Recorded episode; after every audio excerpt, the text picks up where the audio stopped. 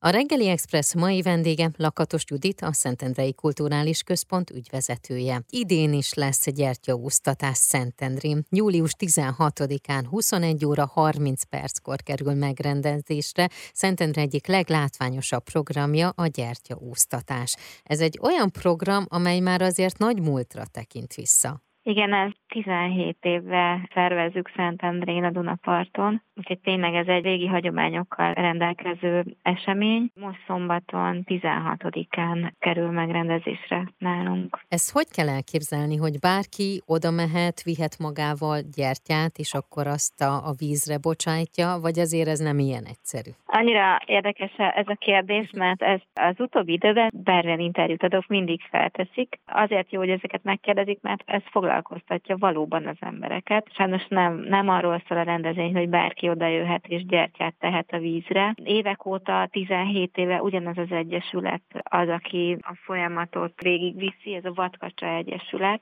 uh-huh. és ők azok, akik a gyertyát egyesével teszik a Dunára, gyújtják meg. Dunaparton a Viking Yacht Klubtól indul a mhm.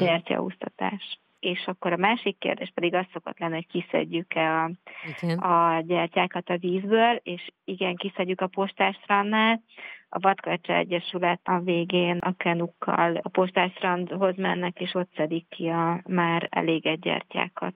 És ehhez a gyertyahúztatáshoz ugye azért más programok is kapcsolódnak. Idén egy kicsivel szűkösebb volt a költségvetésünk, ezért nem tudtunk egy ilyen nagyobb szabású programot csinálni, de 8 órakor, a 16-án 8 órakor a Tarsó zenekar fog zenélni gyertyaúsztatás előtt a Dunaparti Művelődési Házban, és a koncert után és a gyertya úsztatás után pedig egy hatalmas páncázzal várjuk a kedves vendégeket.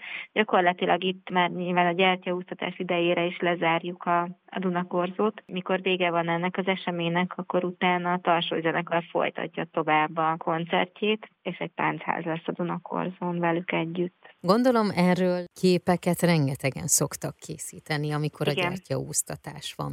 Ehhez kapcsolódóan Igen. szokott valamilyen program még lenni? Most csak így eszembe jutott, hogy kiállítás, vagy van egy oldal, ahova mondjuk feltölthetik a képeket, amelyet arról készítettek? Nem, nem szokott ilyen lenni, de egyébként most köszönöm az ötletet. Alapvetően azért szoktuk látni, tényleg rengeteg fotó készül róla, és amikor mi feltesszünk egy videót, vagy feltesszük a fotóalbumot, azért akkor bele szokták tenni a, a saját kis fotójukat a résztvevők. Ez egy interaktív kommunikáció szokott lenni. Klasszikus zene a városrészekben, gyertyahúztatás a Dunán és további pesgő programok Szentendrén júliusban. Erről beszélgessünk még egy kicsit. A Szentendrei Kulturális Központnak nagyon sok területe van. Az egyik fő területe a teátrum, a Szentendrei Teátrum. Múlt héten elindult az évad nálunk. Lőrinci György vezetésével programokat azokat meg lehet találni a Szentendrei Kulturális Központnak az oldalán és mindenkit várunk szeretettel. Illetve, ahogy mondtam, több területünk van. Nekünk van egy mozink is, ahol tényleg fantasztikus filmeket lehet látni júliusban, és az a, az a jó ebben a moziban, hogy akár esik, akár fúj, akár meleg van, itt mindig jól érzi magát az ember, már hogy klimatizált helységgel rendelkezünk de kertmozink is van. Dunaparti Művelődési Házban, a Barlangban. A hetente csütörtökönként van a vetítés, és nagyon jó filmeket lehet vetíteni, és egy igazi kertmozi hangulatot varázsoltak a kollégák. És igen, hát csatlakoztunk a télzene programhoz, és az volt a, a célunk, hogy ne csak belvárosra koncentráljunk, amikor programokat szervezünk, hanem hogy vigyük ki városrészekbe is ezeket a rendezvényeket. Ez egy komoly zenei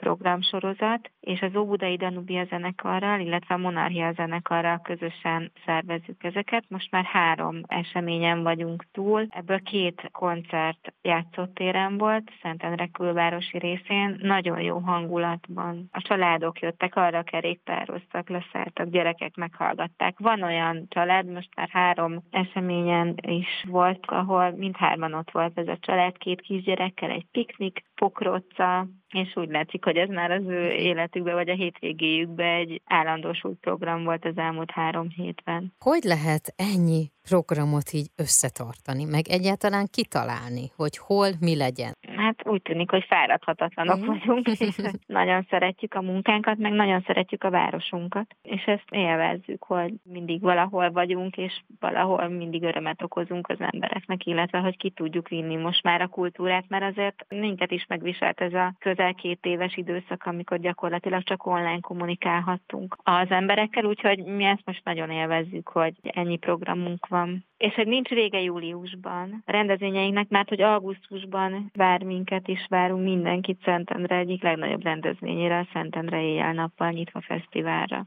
Így van, ez is ugye egy többnapos fesztivál, Igen. ahol a művészek is bekapcsolódnak, illetve rengeteg program is lesz. Igen, hát gyakorlatilag ilyenkor az egész város zsizseg, mert a művészek megnyitják az udvaraikat, és beengedik a látogatókat. Házak, udvarok, házigazdák program, ami nem csak a, a művészek, hanem vállalkozók is beengedik az érdeklődőket az udvarukba, és a Dunakorzon fogunk elhelyezni egy nagy színpadot, ahol nagyszerű fellépők lesznek, és a Dunakorzon pedig boros kiállítókat fogunk hívni, és fantasztikus nedüket lehet majd kóstolni. Kívánom, hogy akkor rengetegen látogassanak el mindegyik koncertre, és akkor a szentendreprogram.hu weboldalon pedig minden fontos információt megtalálnak, a pontos időpontokat, illetve mindenféle tájékoztatót.